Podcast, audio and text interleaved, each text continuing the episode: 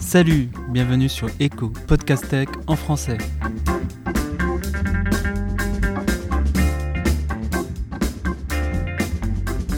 Salut, on est au Best of Web et on rencontre Tiffany qui est développeuse chez Tokantoko. Salut Tiffany, tu peux euh, te présenter, nous dire ce que tu fais dans la vie. Salut Richard, Euh, ouais du coup je m'appelle Tiffany et comme tu l'as dit je m'occupe euh, du front sur Tokantoko. Donc euh, à la base j'étais euh, intégratrice, je faisais uniquement du CSS, donc je m'occupais des parties euh, visuelles des- du produit. Et maintenant je me suis mis un peu plus euh, sur le JS, donc euh, nous on est sur une stack euh, Vue.js et D3.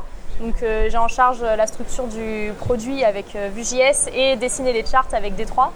Tu peux nous présenter c'est quoi des 3 JS Ouais, du coup, D3JS, c'est une lib JavaScript qui permet facilement, avec plein de petits utils, de dessiner des charts.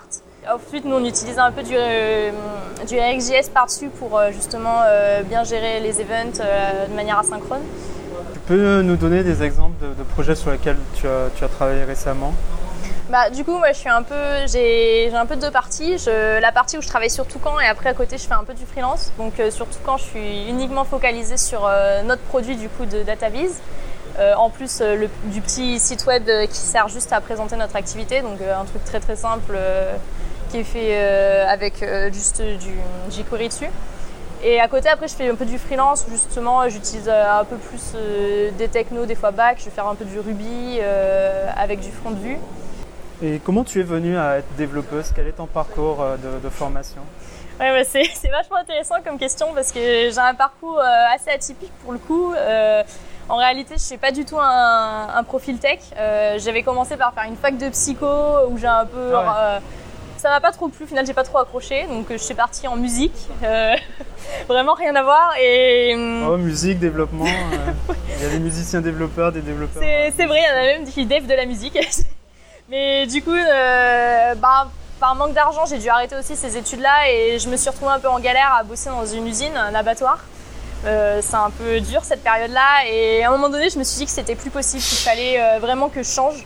Donc euh, j'ai un peu réfléchi, j'ai un ami qui m'a parlé de dev, je me suis dit ouais mais j'ai pas fait une école d'ingé, j'aurais jamais les compétences pour, euh, pour faire ça vraiment. Et... Mais il m'a dit mais non, t'inquiète, il y a plein de trucs sur internet maintenant, il y a plein de ressources, tu peux apprendre sans souci. Et je me suis dit bah écoute pourquoi pas, euh, je vais essayer. Donc partant de là, je me suis inscrite sur, sur divers sites où j'ai commencé à apprendre vraiment les bases, HTML, CSS, du petit JS facile.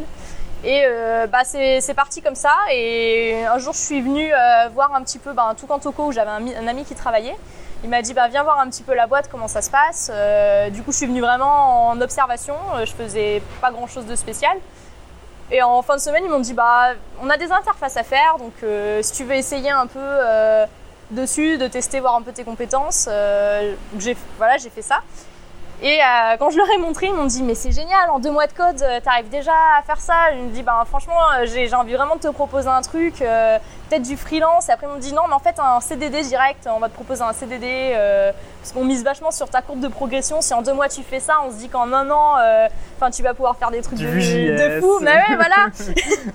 Donc du coup c'est parti comme ça et bah, ils ont pas été déçus visiblement parce que j'ai eu mon CDI, mon, C- mon CDI euh, quatre mois après ça et Ah bah, maintenant ça fait un peu plus de deux ans que, que je travaille euh, sur les applications Tukantoko et j'en suis très fière. Voilà. Donc euh, tu, tu conseillerais quoi aux, aux jeunes qui ne savent pas trop? Est-ce qu'il faut le- faire du développement, du code? C'est trop compliqué, il faut être ingénieur. Tu, tu conseillerais de se, de se lancer? Bah justement, il faudrait un jour que je fasse un talk là-dessus pour vraiment euh, bah, soutenir les gens et leur dire qu'il y a même si on n'a pas le profil pour, à la base, moi je savais même pas de faire de je, enfin, je savais vraiment pas faire grand chose. J'ai eu mon bac au ras des pâquerettes et enfin, il faut pas perdre espoir avec vraiment de la, de la motivation, euh, de l'optimisme. Enfin, on peut vraiment arriver à, à plein de choses.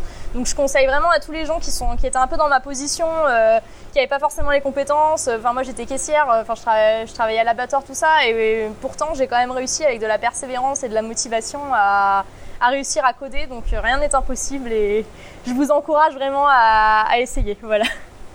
Donc on te verra bientôt en talk euh, là-dessus. euh, Voilà, j'aimerais- Web ou, Peut-être à Best of Web, déjà, à Human Talk, euh, aller, un peu parler justement voilà, de mon petit parcours et remotiver euh, bah, les gens qui n'ont pas confiance en eux. euh, Enfin, il faut avoir confiance et, et aussi, je parle, je m'adresse aux entreprises, il faut donner la chance aux gens. Enfin, moi, on m'a donné ma chance et j'aimerais vraiment que euh, toutes les entreprises fassent pareil, donnent la chance euh, aux gens qui ont du potentiel. Et...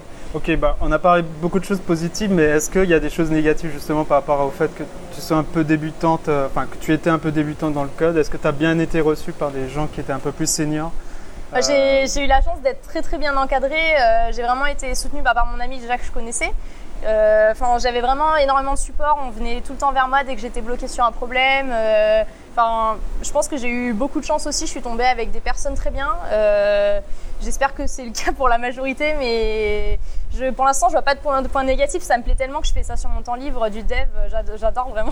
J'ai rien d'autre à dire. J'adore. Donc ta motivation euh, actuellement, euh, tous les matins, c'est quoi? C'est progresser dans le développement? C'est faire des talks? Bah, là, du coup, voilà, j'étais à la base très euh, spécialisée en intégration, donc uniquement HTML, CSS.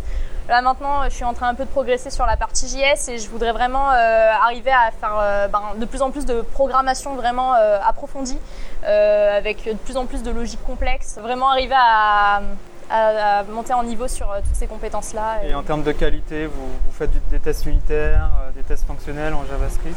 Ouais, on fait bah, justement, on fait pas mal de tests unitaires. On, enfin, on est hyper attentif à ça parce qu'on trouve que ben, du code doit être testé. Donc, euh, on fait tout le temps hyper attention à ça parce qu'il y a plein de boîtes où ils font, ils pompent plein, plein, plein de code à une vitesse fulgurante, mais en réalité, rien n'est testé. Et enfin, nous, on pense que c'est vraiment important de, de, tout tester, quitte à mettre un peu plus de temps à sortir une feature.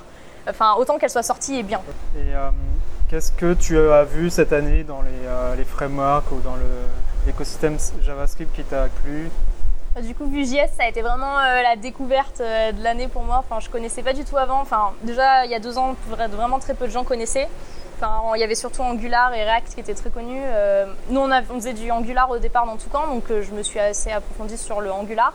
Mais vraiment, de faire du Vue, ça m'a ça m'a vraiment beaucoup plu, c'est vraiment différent, je trouve ça vraiment très très clair comme euh, architecture et enfin, je pense que je vais vraiment approfondir là-dessus, ça, ça me plaît vraiment. Et du coup on a décidé d'ailleurs de passer notre produit qui était en Angular en Vue.js, donc on est en train de...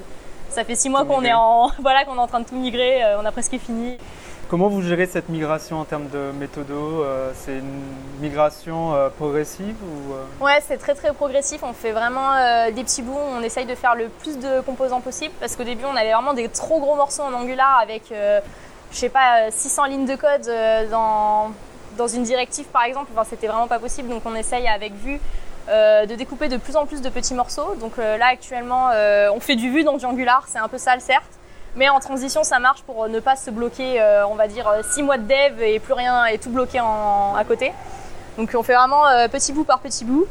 Et maintenant qu'on a fini tous les petits composants, on va dire, on va s'attaquer vraiment aux bases, on va dire, de notre architecture de produit. Donc passer vraiment tout, tout, tout en Vue.js maintenant qu'on a fait les petits bouts au-dessus. Quoi. Bah, merci Tiffany, c'était super intéressant. Bah, merci à toi Richard de t'être intéressé et ça m'a fait plaisir de pouvoir te raconter un peu euh, mon petit parcours et ce que je fais tous les jours chez Toucan.